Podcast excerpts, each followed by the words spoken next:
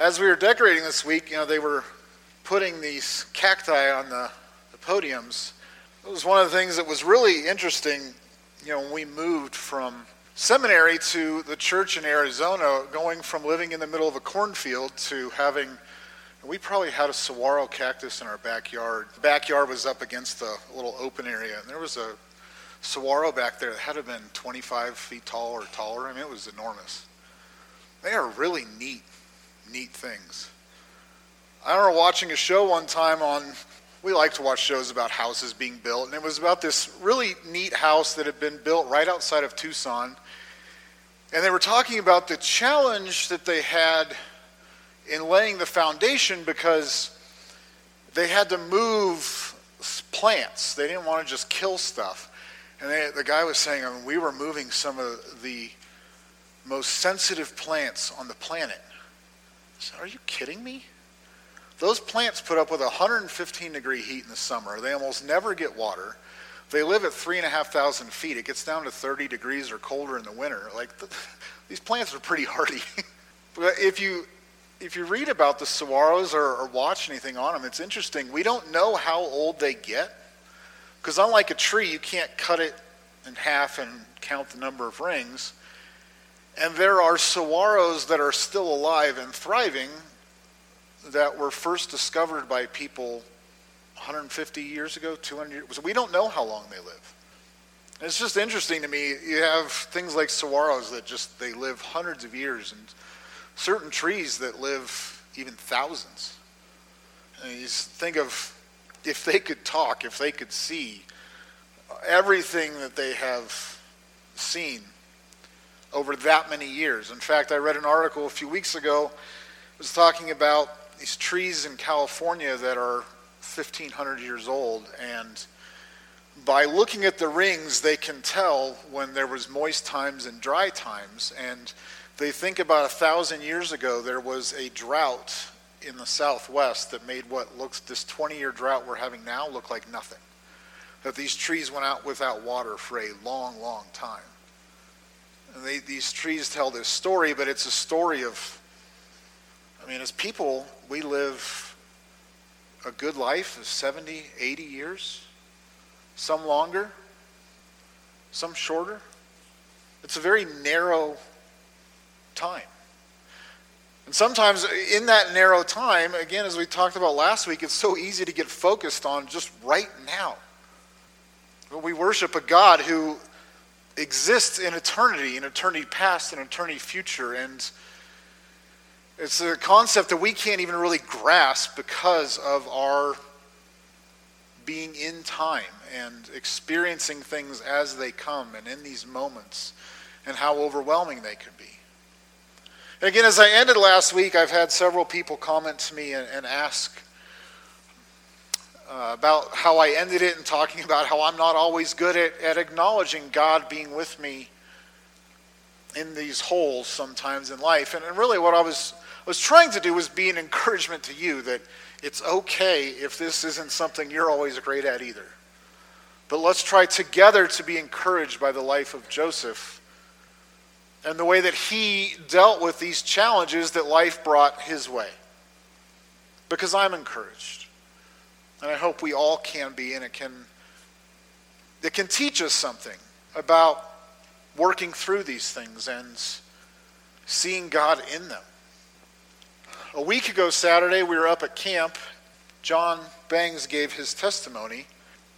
And he was reading from James 1 about how we're supposed to take, we're supposed to rejoice in trials. And it was interesting because I was preparing for my sermon for Sunday, and I was already somewhat overwhelmed by how was I going to deal with this topic that I've been studying all week, and I don't feel like I'm doing a good job at. And and he started talking about that in his own testimony, and, it, and it's convicting. And how do we rejoice in trials? After giving that sermon last week, I went home and we were in our daughter's room, and they had Christian music playing, and they had a song playing that I've always really liked. I don't think I'd heard it in a while. I don't often listen to Christian radio, oftentimes just music on the whatever service my wife put on my phone that I can listen to stuff on.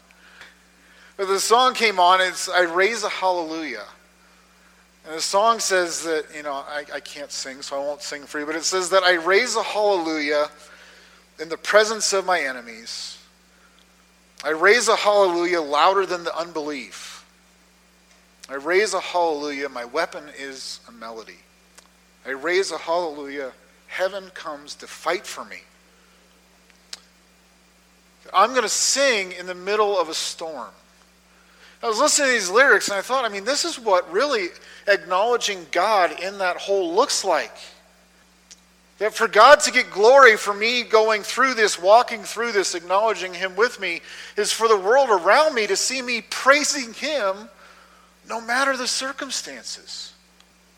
With our limited scope, it's often so hard to see the big picture, but we can know who God is and that He is with us. And as we look at, continue to look at the story of Joseph this morning, we're jumping ahead one chapter. Chapter 38 focuses on his brother Judah. So we're going now to chapter 39. Continuing in Joseph's story, we're going to see that his plight is going to go from bad, where we left him last week, to worse. It gets worse than being sold into slavery. And it's a story we probably all know. But the really amazing thing to me in this is we see this is that God isn't only with him, he's for him. And we can know that, that God is not only with us in our trials, but that he is for us.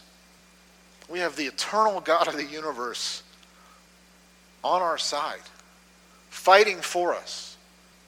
It's a powerful, powerful thing. So, Genesis 39, beginning in verse 1, says Now Joseph had been taken down to Egypt and Potiphar, an Egyptian officer of Pharaoh, the captain of the bodyguard, brought him, bought him from the Ishmaelites who had taken him down there.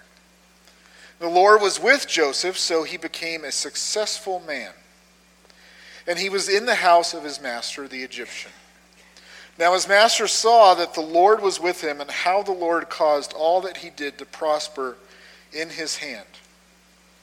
So Joseph found favor in his sight and became his personal servant, and he made him overseer over his house, and all that he owned he put in his charge. And it came about that this time that he made him an overseer in his house, and that over all that he owned. The Lord blessed the Egyptian's house on account of Joseph. Thus the Lord's blessing was upon all that he owned in the house and in the field. So he left everything he owned in Joseph's charge and with him there he did not concern himself with anything except the food which he ate. Now Joseph was handsome in form and appearance. It came about after these events that his master's wife looked with desire at Joseph, and she said, Lie with me. But he refused and said to his master's wife, Behold, with me here my master does not concern himself with anything in the house, and he has put all that he owns in my charge. There is no one greater in this house than I, and he has withheld nothing from me except you, because you are his wife. How then could I do this great evil and sin against God? As she spoke to Joseph day after day, he did not listen to her. He did not listen to her to lie beside her or be with her. Now it happened on the day that he went into the house to do his work, and none of the, uh, none of the men of the household was there inside. She caught him by his garment, saying, Lie with me. And he left his garment in her hand and fled. And he went outside.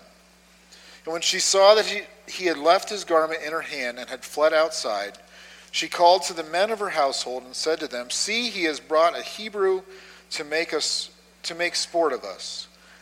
He came in to lie with me, and I screamed. When he heard that I raised my voice and screamed, he left his garment beside me and fled and went outside. So she left his garment beside her until his master came home.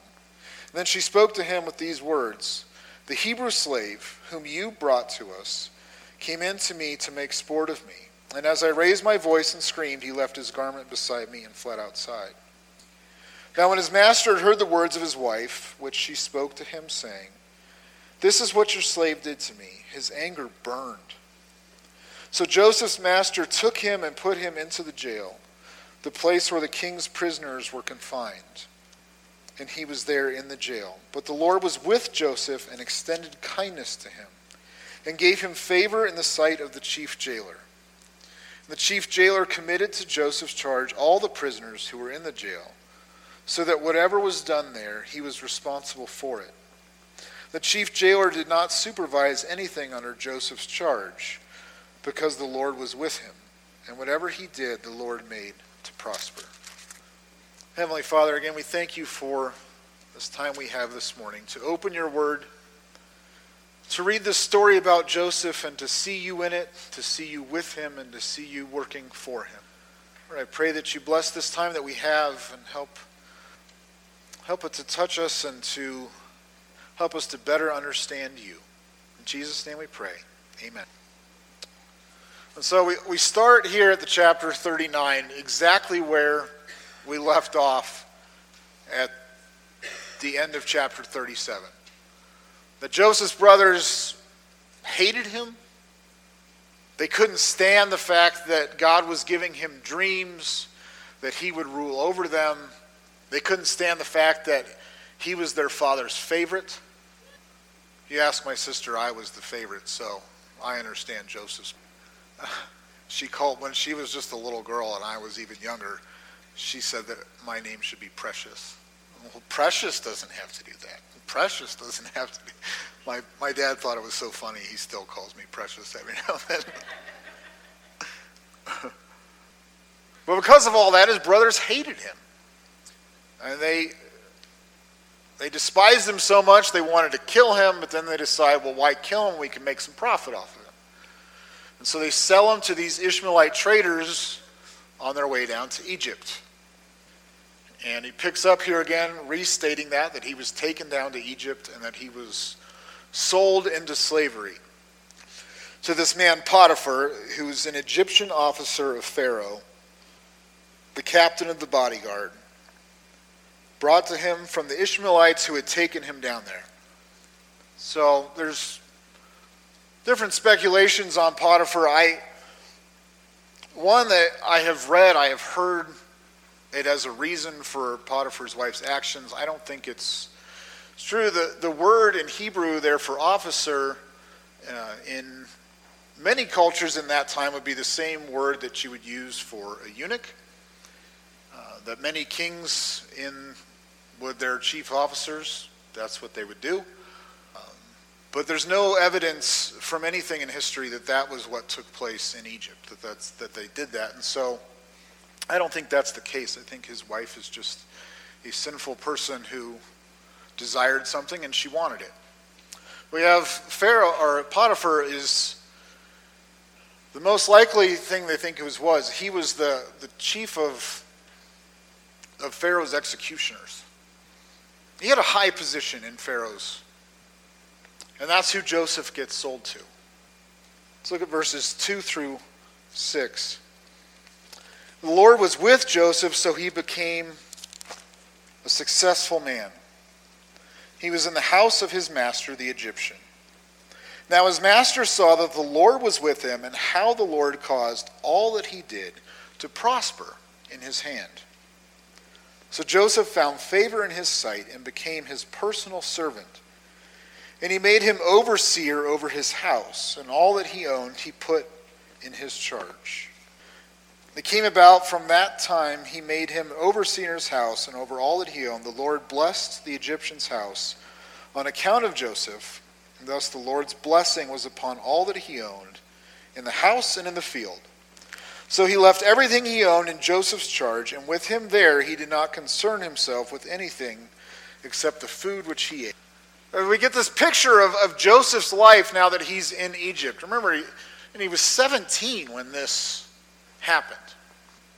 I think that these first six verses of this chapter probably encompass six or seven years of Joseph's life. By the time we get to verse 6 and we see that he's over all of Potiphar's household and everything has been entrusted to him, he's probably early, maybe mid 20s.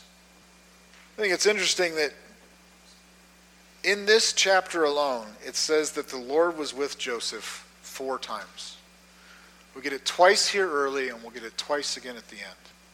that that question that is so easily brought to mind when you see Joseph thrown in the hole, when you see him sold and sent away from his family, his family of promise, the family that has this covenant with God of blessing, and that Joseph is taken away from that. That question that's so easily asked is God with us?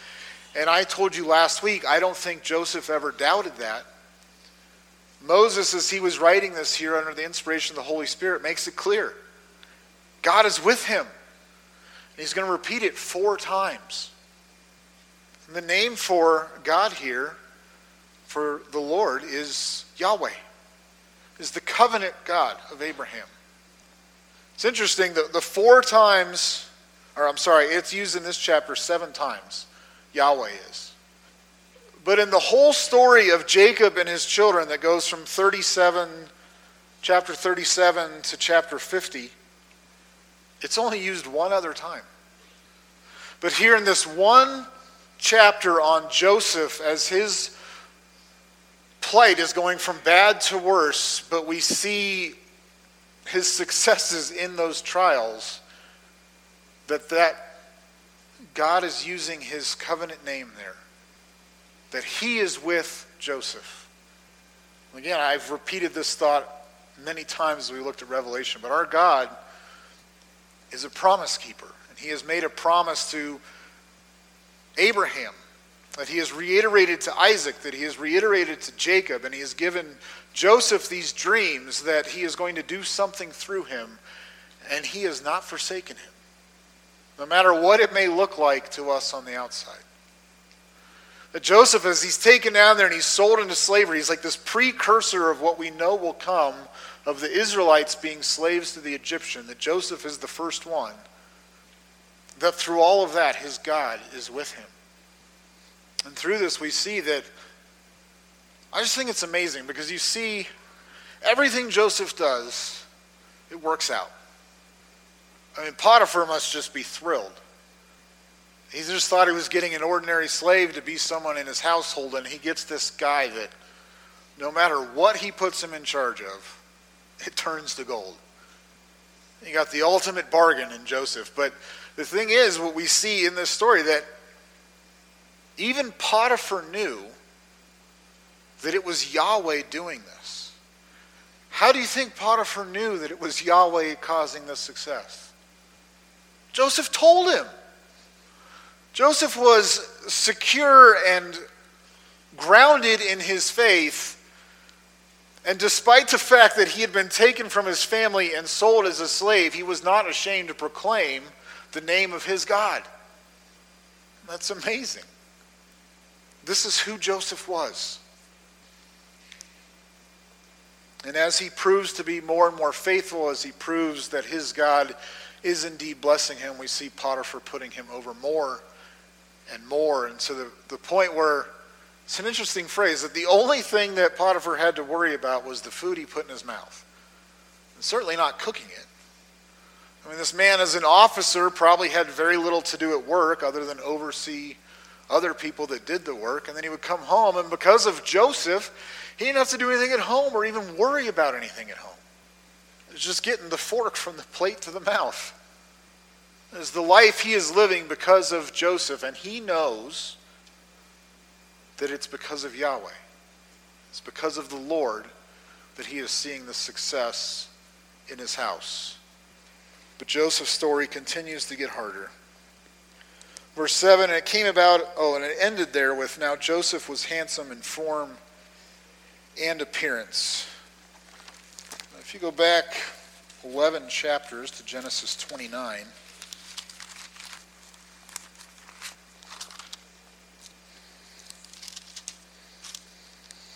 Genesis 29, verse 17, it says, And Leah's eyes were weak, but Rachel was beautiful of form and face. Leah was, her eyes were weak, man. It wasn't pleasant to look at her. But Rachel says, was pleasant in form of face. It's the same Hebrew phrase here is used of his mother. So we, we get a picture that Joseph has gotten his good looks from his mom. That that has run in the family, that he is not only successful in everything that he's doing, but he is a good looking young man. So now we get to verse 7. And it came about after these events that his master's wife looked with desire at Joseph, and she said, Lie with me. But he refused and said to his master's wife, Behold, with me here, my master does not concern himself with anything in the house, and he has put all that he owns in my charge. There is no one greater in this house than I, and he has withheld nothing from me except you, because you are his wife. How then could I do this great evil and sin against God? It's interesting in the Hebrew here, the idea is repeated there a couple times that she's asking him to, to lie beside her. Not, it isn't the typical Hebrew phrase for lie with me that would insinuate come have relations with me.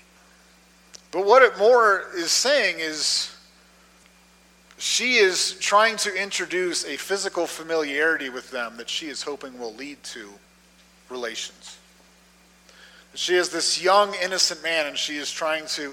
It's just interesting to me because it's how sin so often works in our lives is that it is take this little step here, and then it's easier to take the next step.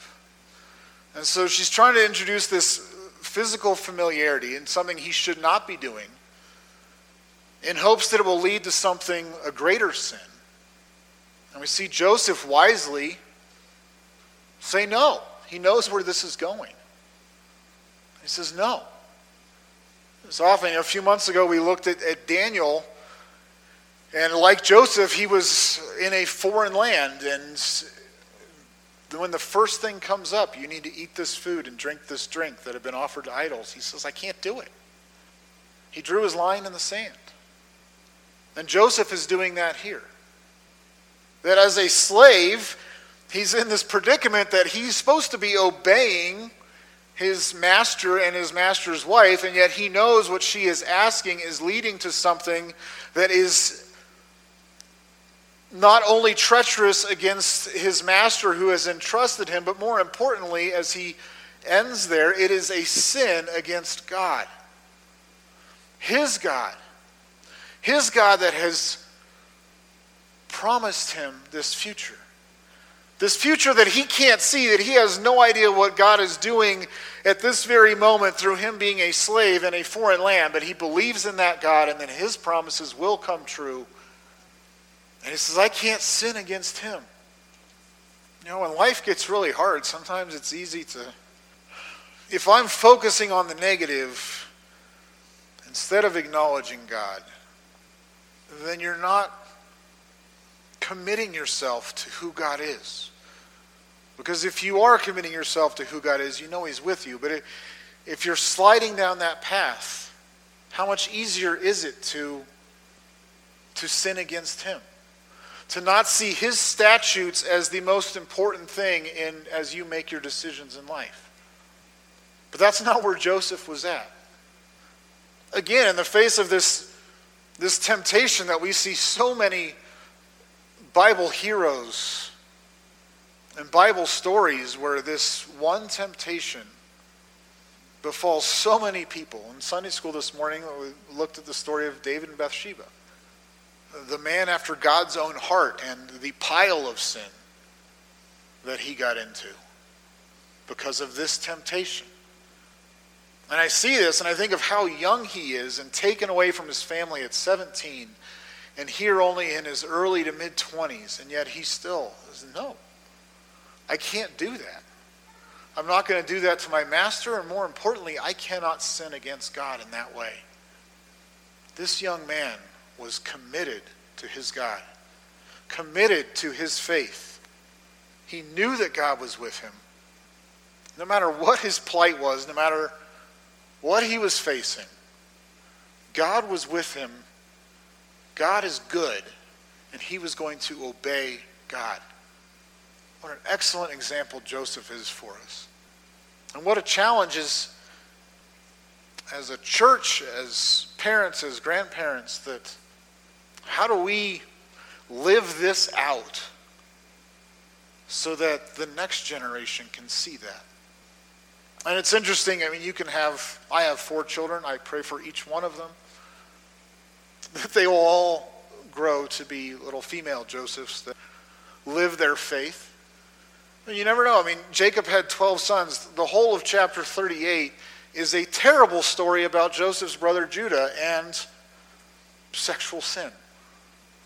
They had the same parent, they worshiped the same God in the same household. But we, we should be thankful for Joseph's example and thankful for I am as a parent of having these lessons in front of us, being able to teach our children about these things, having a church that loves our family, that loves children, that is willing to give of their time to be with children, of having a youth pastor who has a passion for teenagers that are beginning to face these challenges. And we need to be praying for parents and for Sunday school teachers and for Trevor and all those that serve with him. Because that is at an age where these things are really formed so that as they are in their early 20s, that they can be a Joseph. And to face these temptations and go, no, my God is greater. Verse 10 says, As she spoke to Joseph day after day, he did not listen to her to lie beside her or be with her. As temptation often is, she was persistent. And again, Joseph, as a slave in this household, cannot get away from her. He cannot physically remove himself from this temptation, and so he has to be committed in his faith to standing strong. I think that's an important lesson. There are some temptations in life that we can flee from, that we can't avoid, and there are others that are going to be there and to repeat themselves. When we look at his commitment to his faith, his commitment to his God, and he's able to overcome it.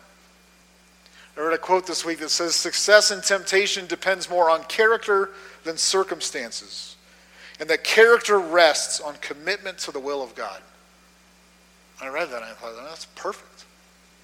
Because that's what Joseph, that's who he was.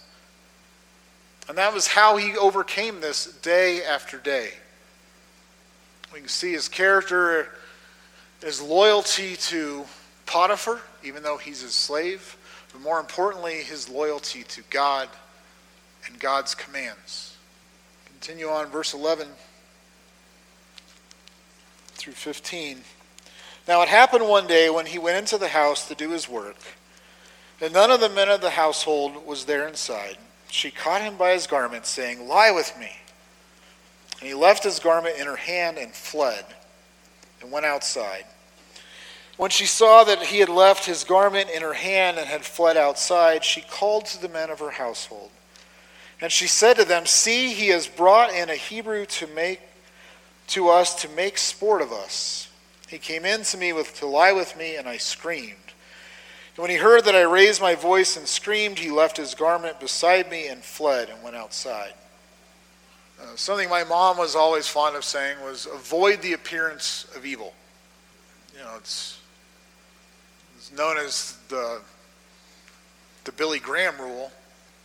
Mike Pence got mocked for this when he was Trump's vice president, that he would not go to a meal alone with a female that wasn't his wife. If he was at a social gathering without his wife, he would not have a sip of alcohol. That he would insulate himself from even rumors or appearance of any kind of evil. And the world mocked him for it. And yet, in the world we live in, you never know what someone is going to say. And that has always been the case. And so Joseph, but as a slave, again, he doesn't have the luxury of saying, well, she's alone in the house, I won't go in. He had work he had to do. And he goes in the house and she comes on to him again and he wisely flees the situation before he is drawn into sin. And she uses that situation to, to accuse him. And she accuses him to the whole household, and then she keeps his garment there and waits for her husband. So she left his garment beside her until the master came home. And then she spoke to him with these words The Hebrew slave whom you brought to us came in to me to make sport of me. And as I raised my voice and screamed, he left his garments beside me and fled outside. She repeats the same story to her husband. I see this. Uh, imagine, again, I just, I try to imagine being in Joseph's position in that, you know, God, you let my brothers sell me as a slave. You've taken me all the way here to Egypt. You were blessing everything I did. I could have taken the easy way out and sinned, and yet I stood for what I knew to be right. And now you're letting this happen. I mean, this woman is ruining my name. Verse 19 Now, when his master heard the words of his wife, which she spoke to him, saying, This is what your slave did to me, his anger burned. Understandably, he was, he was mad. It is interesting what happens next. So Joseph's master took him and put him into the jail, the place where the king's prisoners were confined, and he was there in the jail. I am not an expert on the Egyptian judicial system, but from what I've read, this is not what should have happened to Joseph. He should have been killed. And so it's interesting, these six, seven, however many years that he was there, living out his faith, proclaiming his God's name, and his God blessing everything he did was seen by Potiphar. Potiphar would not have put a man in charge of his household that he didn't know and feel comfortable with. And so he knew Joseph's character and what this young man was all about. And so, well, initially his anger burns, and then uh, he can't just let him go. His wife is accusing of this, him of this terrible thing. He doesn't have him killed. He takes him to the jail where the king's prisoners are held. I think that in itself is a testimony to Joseph's life and to his faith and to who his God is. That Potiphar did not immediately have him executed for this crime.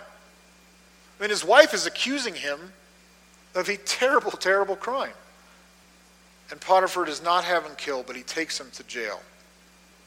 Verse 21 but the Lord was with Joseph and extended kindness to him and gave him favor in the sight of the chief jailer. In reading this this week, I, I couldn't help but think of my grandma. My grandma was an avid reader, and my grandpa loved movies, and so they watched movies all the time. If there was a book or a movie that had anything to do with an innocent person being in prison, she wouldn't even consider watching it. And she wasn't shy about saying, I, I can't imagine that. I won't watch it. I, that would, to her, that was just the worst thing ever.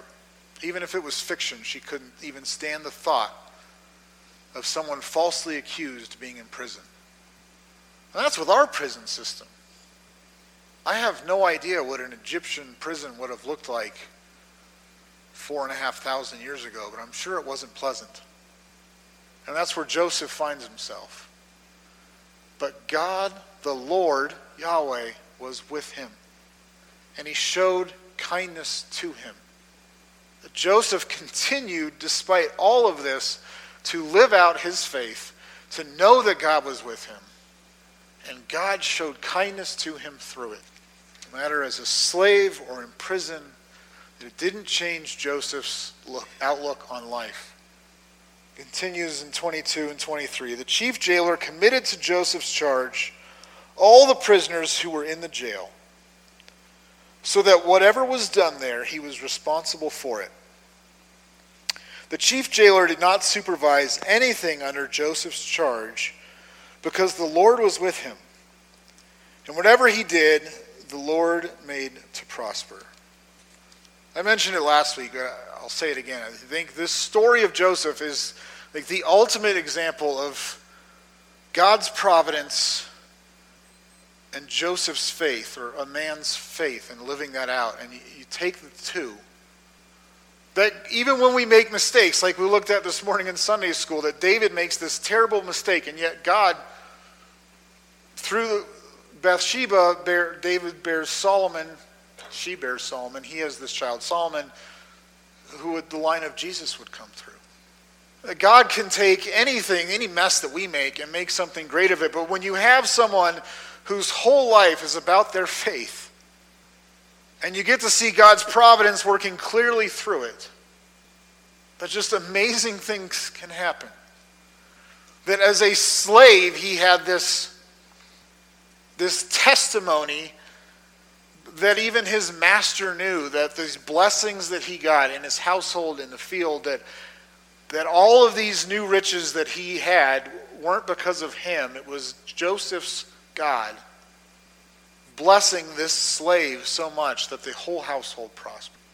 And that testimony affecting the punishment that Joseph gets, and then when he gets to the prison, evidently everything he did there worked too, because the chief jailer just says, Well, why don't, why don't you be in charge? He let him run the place because of what his God was doing through him. And God worked in that way and used Joseph's faith to create this amazing testimony about who he is.